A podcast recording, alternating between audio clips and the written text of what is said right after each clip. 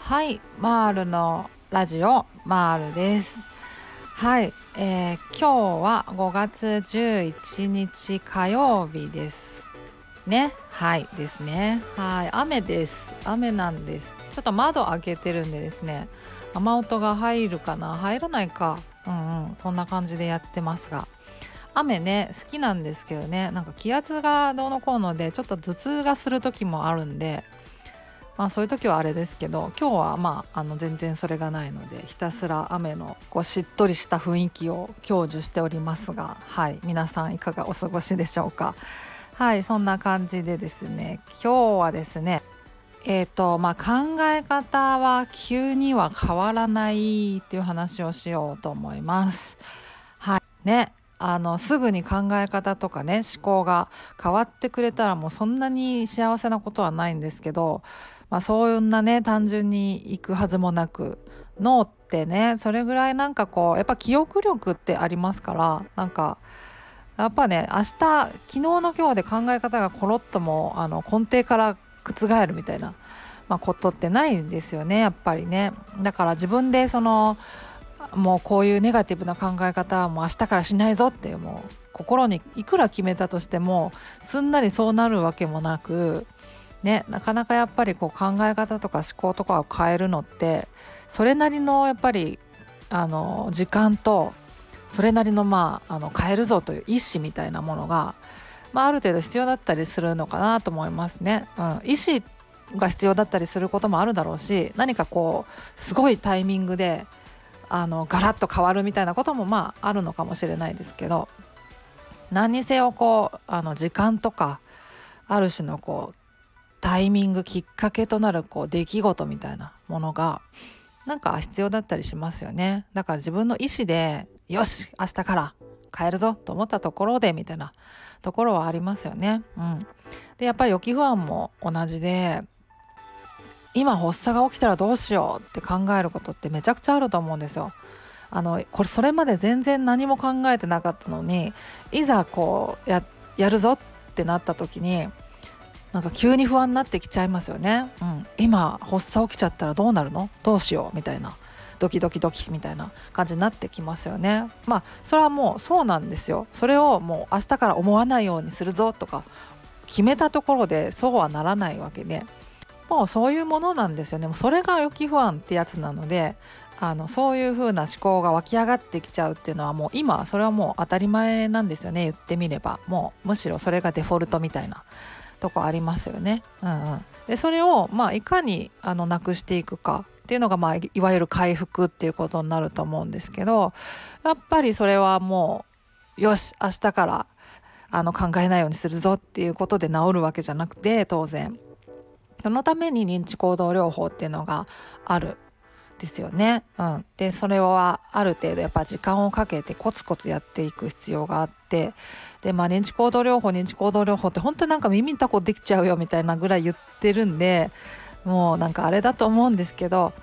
まああの名前がねちょっと小難しいから難しく考えがちなんですけどね。あの本当シンプル。やることはもうシンプルで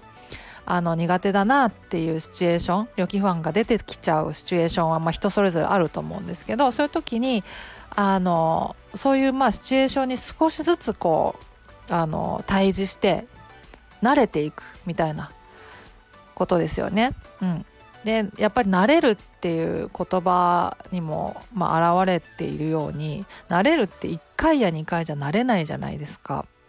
やっぱ何回か場数を踏む必要があって。で特にまああのパニック障害なんていうとあのすごい最初にやっぱり発作の恐怖を味わいますよね。でそれがまあトラウマみたいになっちゃってるから強いまああの恐怖心みたいなものがまああのこびりついちゃってるのでそのそれをまああのなくしていこうと思ったらやっぱり何回も何回もこう慣らしていく必要ってやっぱりどうしてもあってで私の場合はもう予期不安がなくなるまでに1年8ヶ月かかったんですね。あのコツコツま認知行動療法やって。まあだからそれがまあ早いのか遅いのかわからないですけど平均的なあの平均ってまあまあないような感じの疾患じゃないですか。だから人それぞれっていう感じになると思うから1年8ヶ月がどうなのかわからないんですけどでもまあ少なくともそういう、まあ、数年スパンであの見る必要があるのかなと思いますね。うん、うんでまあねその今発作起きちゃったらどうしようドキドキドキっていう時は本当に多々あると思うんですけどその時にどうしようっていうのを本当に考えてみるんですよ。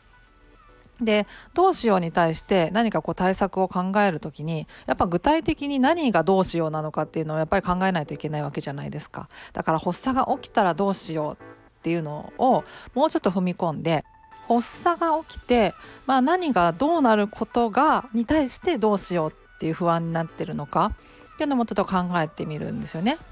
うん、具体的にまあまあ例えば乗り物に乗るとかあの、まあ、高速に乗る車に乗るとかっていう時にあの発作が起きちゃったらどうしようって思った時に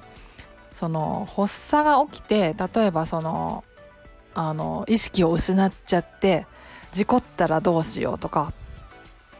まあちょっとあれかちょっと例がいまいちかなんかまあ例えばあの電車に乗る時とかでね今電車乗ってて発作が今出たらどうしようと思っちゃった時とかに発作が出てまあ、例えば、まああのまあ、気がおかしくなりそうとか死んでしまいそうみたいなこうそういう思考になってきたりもするじゃないですか。でそうなった時にねこう取り乱しちゃってあのみっともない姿を晒しちゃったらどうしようとか。でまああの発作がねあの行き過ぎちゃって失神みたいなの起こしちゃって倒れたらどうしようとか。まあ、失神まで行かなくても体調不良になって誰かに迷惑かけちゃったらどうしようとかいろいろなんか踏み込んでいろいろ考えられますよね。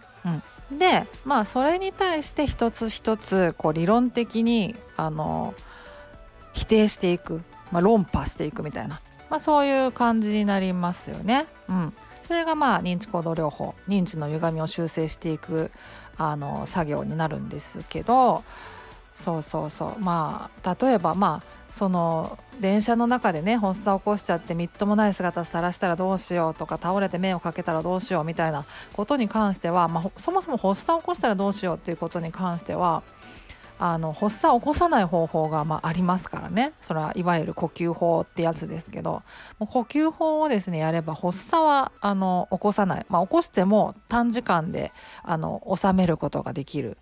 はずなので、まあ、人間のあの仕組み的にねあの必ずそのはずなので人間である限りはあの大なり小なりあの呼吸法のこう効果を享受できるはずなので。発作を起こしたらどうしよう発作にまつわるあれこれでどうしよう倒れたらどうしよう認めない姿を見せちゃったらどうしようとかなんかそういうのに関しては呼吸法をすればあの防げるんだっていうことで、まあ、解決できるかなと。でまあその実際にねあのその不安を払拭するためにはその呼吸法を実際にやってあ本当に発作って起きないんだなとかあるいはまあ短時間で収められるんだなっていうことをやっぱり体感していかないとなかなかやっぱり考えて変わっていかないから、まあ、そうやっていく必要はあるんですけどまあまあそういう感じであの予期不安をね否定できるじゃないですか。はい、もっとね具体的に例えばもうあのお腹痛くなってきちゃったらどうしようとかって考えたらまあ次の駅で降りればいいじゃんみたいなそういう対策も考えられるじゃないですか。うん、で次の駅で降りてちょっと一旦休憩してもう一回乗りゃいいじゃんみたいなのとかなんかいろいろ対策考えられるじゃないですかその時考えられるできうる対策を。だからあの単純に発作起きちゃったらどうしようとかでとどめるのじゃなくてあのもうちょっと踏み込んで発作起きてあのお腹痛くなっちゃったらどうしようとか。なんかそこまでなんか具体的にしていくことで一つ一つこう対策立てたり否定したりってことができるのででそうやっていくことが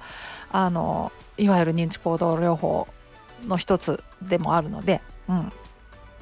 それですね。はいそういう感じだと思います。そうやってコツコツやっていくうちにあの予期不安がね少しずつ出なくなってあの思考とか考え方とかも変わっていくのでだから一朝一夕で変わるもんじゃないのであの発作起きちゃったらどうしようっていう不安になってしまうっていうのはもう本当に今は当たり前なのでデフォルトだと思って